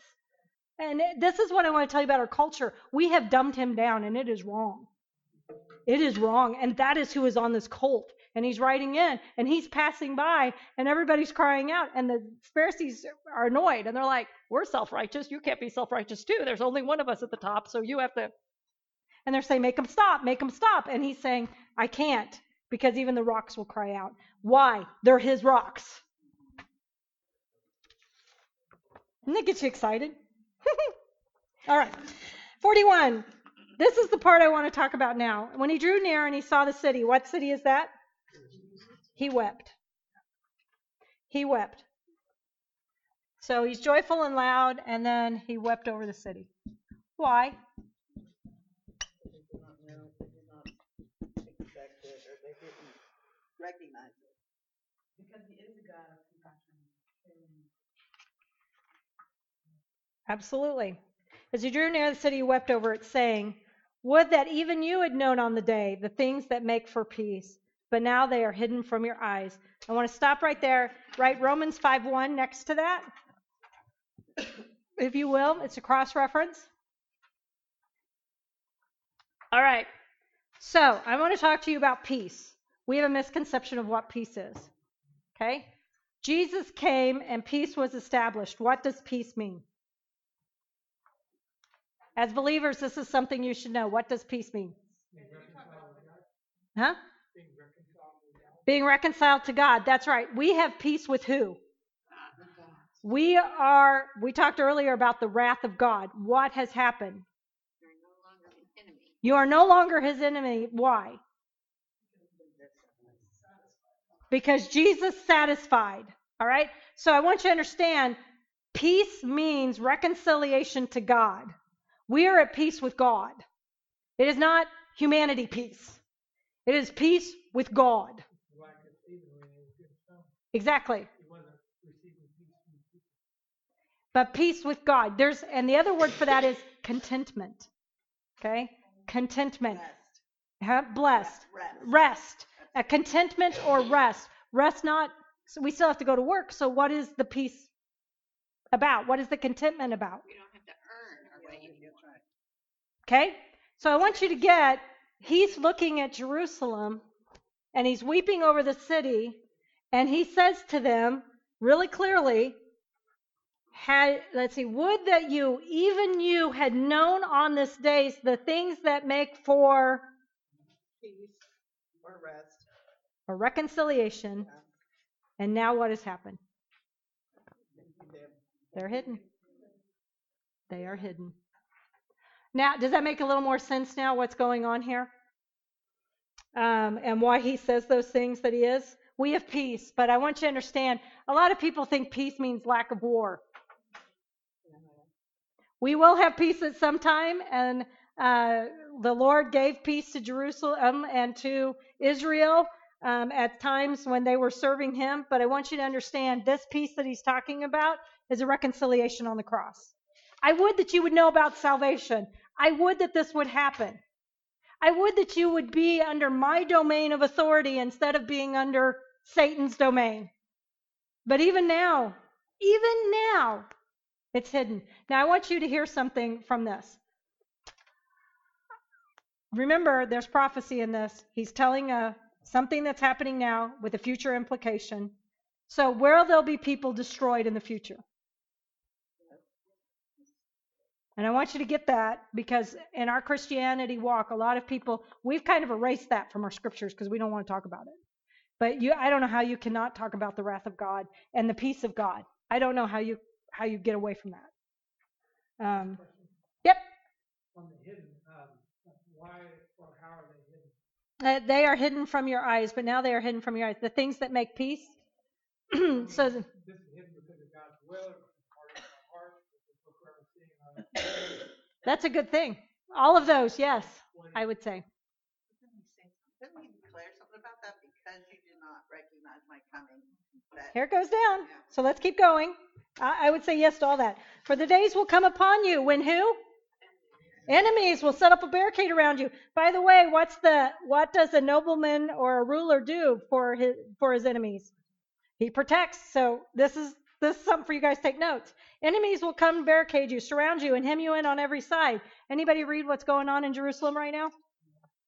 What has happened since Trump declared Jerusalem as the capital? Oh, there's a lot of flare up over there. There are a lot of things going on. And I want you to understand there are a lot of things going on here, but it's also, he's talking about the, the Jewish people, he's talking about a country, he's talking about what's to come as well. You're going to be hemmed in. So remember, this just isn't about what's to come in a couple of years. This is for, okay? Um, you and your children within you, and they will not leave one stone under you or in you because you did not know this was the time of your visitation. What does visitation mean? Yep. Yep. And who brings the visitation? Who plans all that? You can write by visitation appointed time. It's a good phraseology for that.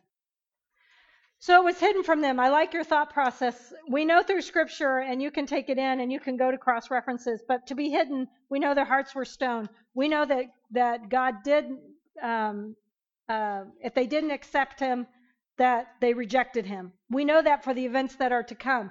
But please understand in scripture, if you wanted to know Jesus, would he deny you? So make it understood that he did not just go across the Jews and say, All of you are gone. Because what did he just do for Zacchaeus? Okay, so he's talking about a people group and a location, um, not necessarily individuals. Always a remnant. Always. Always a remnant. Lisa, in the, um, in the homework, it asked during these scriptures, who was he talking to? So before it happened, they were throwing their clothes down, and then it says, when he approached Jerusalem, he saw the city and wept. Who, who was he talking to? The Jews at that point. Who's with him? Who has told him right before him? 39. Who who is it that has just yelled at him? I thought he had left. hmm And we drew near the city. So everybody's moving as this large people group. I always think of, and the best way to say it is that large group that's coming from South America to the border. That's kind of the I, I, bad representation, but it's the kind of same idea. That's what they're doing. They're moving towards it. Yeah, and it's very common for Jewish people during festivals and that to travel with a large group. This is not anything that would have caught anybody's attention. This is very normal.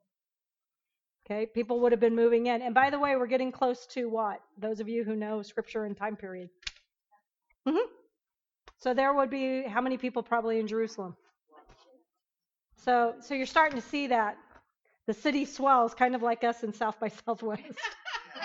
Ah, I'm not going downtown. so anyway, all right, all right. Number 45. So this kind of seems odd, just kind of stuck there. It doesn't seem to flow, um, but I hope to make some clarity for that as well. So, um, real quick, he entered the temple and began to who? So I had an opportunity to go um, this last trip to Lebanon. They allowed me to go to uh, a Baal temple um, that had eventually been reconstructed and taken over, and it became a church. But it was a still was standing. Yeah, yeah. Uh, so it was the temple of Baal, and if you don't know him, he was a god that bad things happen. All right. So I went. I was so excited. It was five miles outside of Syria. They said it was safe for us to go in. Probably the only one in the mission trip going, going to the house of Baal. Okay. I wanted to see it. I want to know what it is. I want to understand what was happening. And when you see something in scripture that's a physical place in person, it makes you go, ooh, yeah, that's bad. I can't even begin to describe how big it was. Talk about Disneyland. I mean, just, ugh, it was overwhelming how big it was. And as we were going through, the tour guide said, up these steps, people would be selling their goods and they would be set up like a market. People would come and get their food. They would get their, their bread. They would get their cheese. There'd be animals for slaughter. There would be prostitutes that you could, and you know. Anyway, and they went through all this stuff. So get that in your head, head and your mind as we're about to read this. As he entered the temple, he began, to drive out those who sold. So you're not talking about a small space. You're talking like a city block or bigger of people just doing all sorts of things in commerce in the house of the Lord, claiming it was God. Okay? All right. And what did we learn in John? First time. Uh-huh. Yeah, so what happened in John? Let's talk about it. What was going on in John? John, I don't remember, five something? Five. The beginning of his ministry, right? Mm-hmm. Zeal for your house me. Zeal for your house. But what was what was he driving out?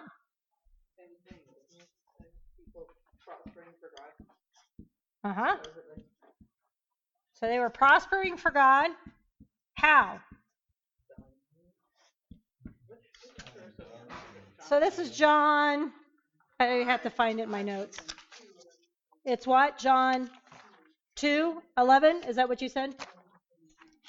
Okay, so if somebody wants to look that up, and then um, I didn't write those all down. My note, I did my notes. Where if I can find it. It's good because this helps you understand what was going on. So, by the way, why would there be selling in the temple right now? Ah, starts to make sense, doesn't it? All right, so this is on the page of 30. So there was selling of oxen, sheep, and doves. There was money changers. now, you wouldn't probably know this, but it's a very good example I'll give you. Whenever the Syrians go into Lebanon and they try to trade money and that sort of thing, Lebanese rip them off. It's part of it. It's part of what's done. So if you're a foreigner and you've come for Passover and you're in the house of God and you have to have change made or something, whatever that looks like, what was happening? We have greed. We have greed. That's what it is. What is greed? It tells you in scripture. What is greed? It's a sin. It's idolatry. So you have idolatry in the house of God. Does it make more sense now why he took the whip and started, woohoo? Yeah.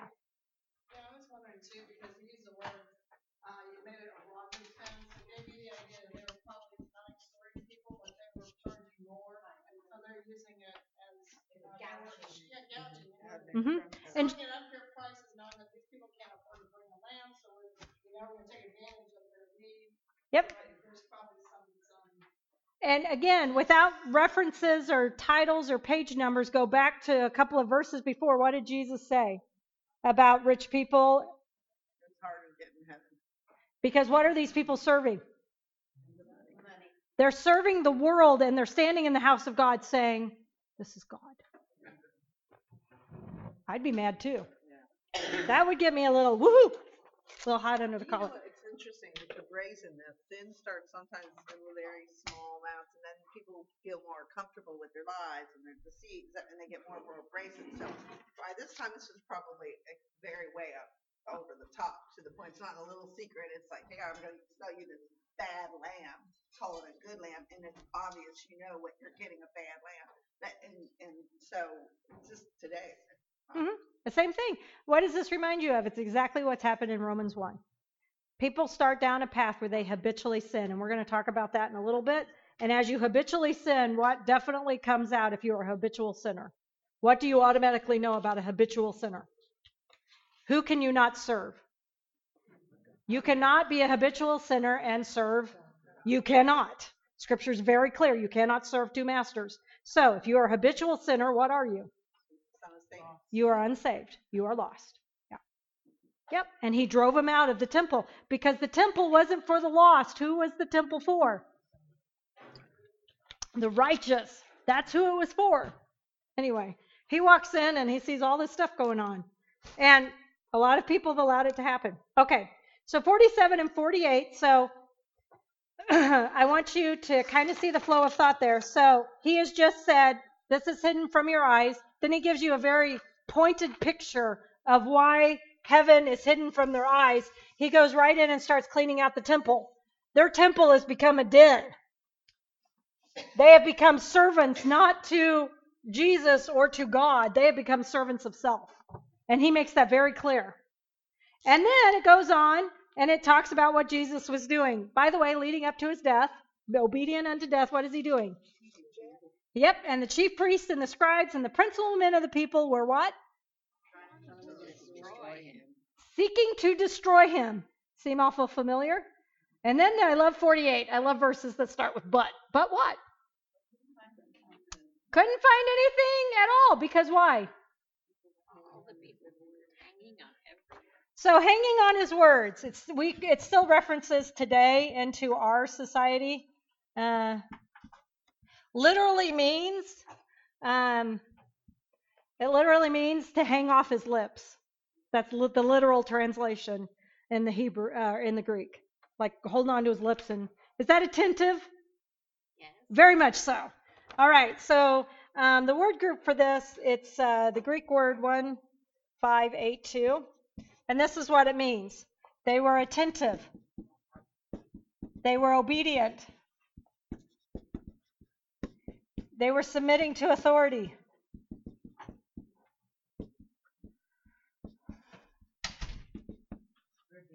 Uh huh. They were revering. Very good.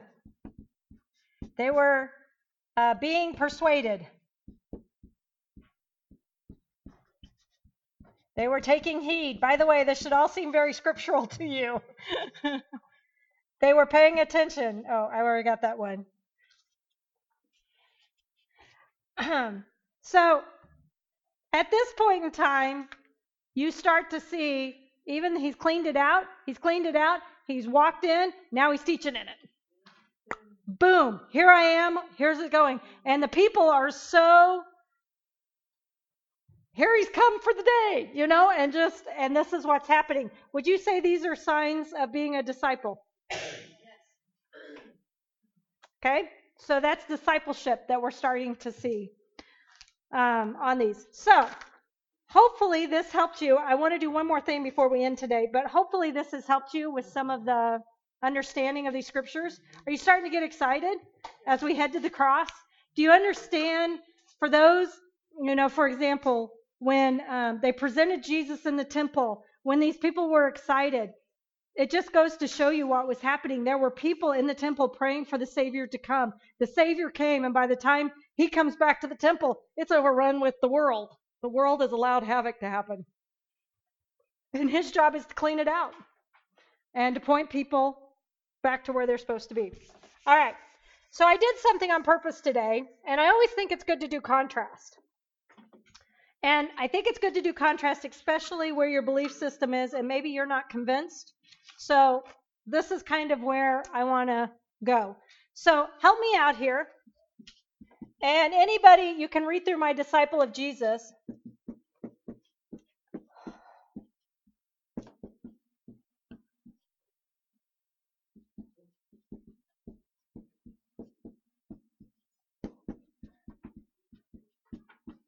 Now, most people don't like to go here because they're like, I, I don't know. But I think you have to do this sometimes so you understand what's happening in our culture. Okay? All right. So, under discipleship of Jesus, what we studied in Luke, what you know from Scripture, we're told to pray, correct? We're told not to lose heart. We're told to be persistent, determined that we're righteous, that justice is coming from God, to be humble, merciful, obedient, generous, faithful. We are saved. We are offered peace. I'm going to write, we are offered the Holy Spirit. Okay? We are given freedom. Okay? Anything else that you can see up here? We are to edify the body. Okay? At the end, we will have reward. We will have salvation. Okay? In this lifetime, we are to have hope because of those things. We are given in this lifetime the ability to have the gifts of the Spirit.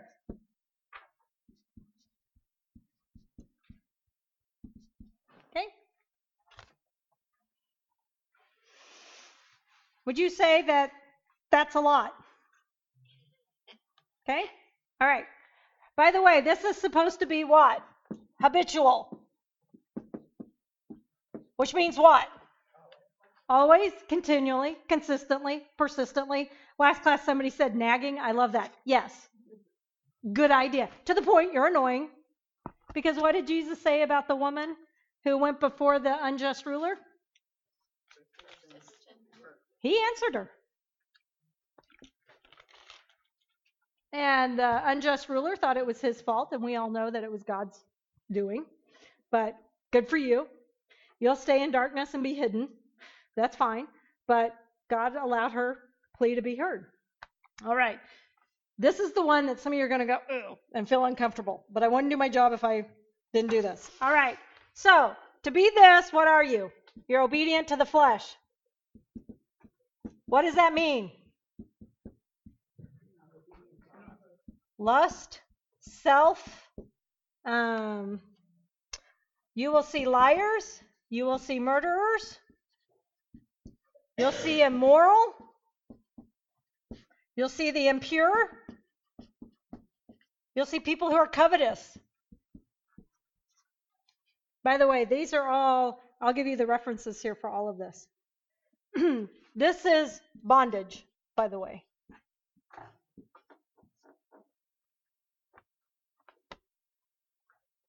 We will see wickedness.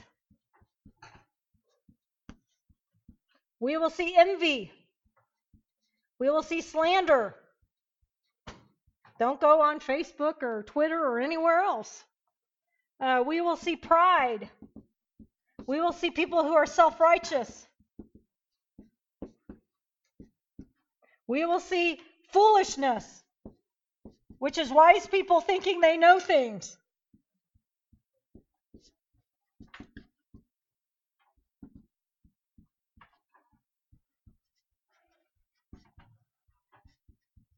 We will see hate.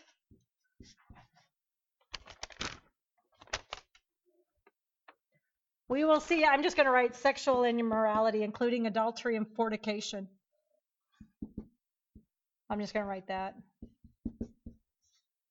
We will see idolatry, which is making God in our image, which are these words, if you've heard of them.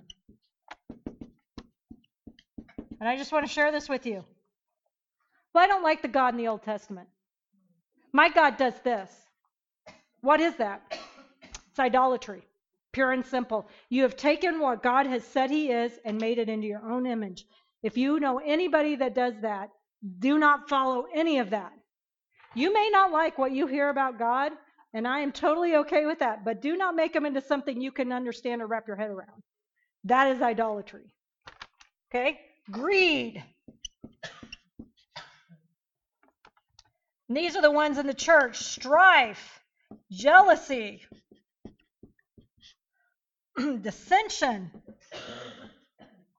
By the way, one of the things I want to tell you about Katie, and I believe it to be one of the greatest things she's ever done for me, women specifically, when you become a women teacher and that, they get very, this is my domain and you can't come in.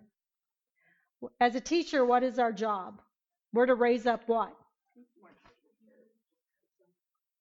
Okay? I loved Katie from day one. She said, You are anointed to teach. My job is to help you become the best teacher you can be. This is how we're going to do that. From day one, I met her. That's where she is.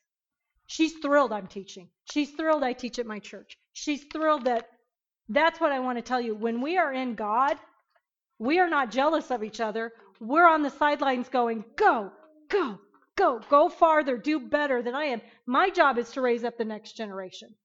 And I am working on that. I meet with 20 year olds and 30 year olds, and here we go. And we're raising them up because that's what's been modeled to me. I want you to understand it's really easy to get in the world real quick with a lot of this stuff, even in churches. So, how is your heart supposed to be over here? Humble. So, we're supposed to have a tender heart.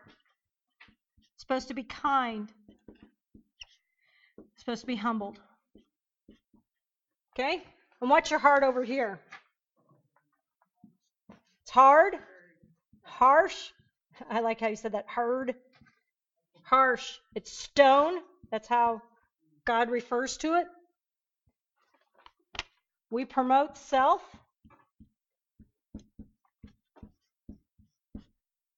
I just, by the way, this is Galatians 5:21, Ephesians 5:5, Mark 7:22, Titus 3:3.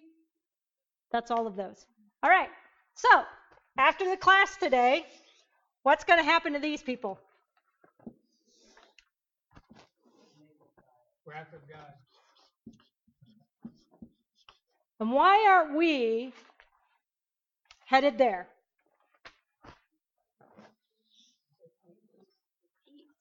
Jesus won't be there, so we we won't either. Kind of interesting. Right. To be absent from the body is to be present with with Christ. Yeah. That was one of the greatest things comforts for me when my mom passed was to be absent from the body. Who can take better her uh, better care of her than the one who created her? He's got her. I don't have to worry about that. That's done. But I want you to understand and just so you can just sit there and think about this. This is habitual. I'm not talking about Christians who accidentally lie. I'm not, I don't, it's not even accidentally. They sin. I'm not talking about that. I'm talking about consistently, constantly, continually, over and over. They are not believers. Do not be deceived. They are not believers. You should see fruit in believers, no matter what. We are not the people that took the treasure and went, mine. Because that is selfishness. And that is not what Christ has called us to. All right? Does it get exciting? Awesome. I think we're ready for the video.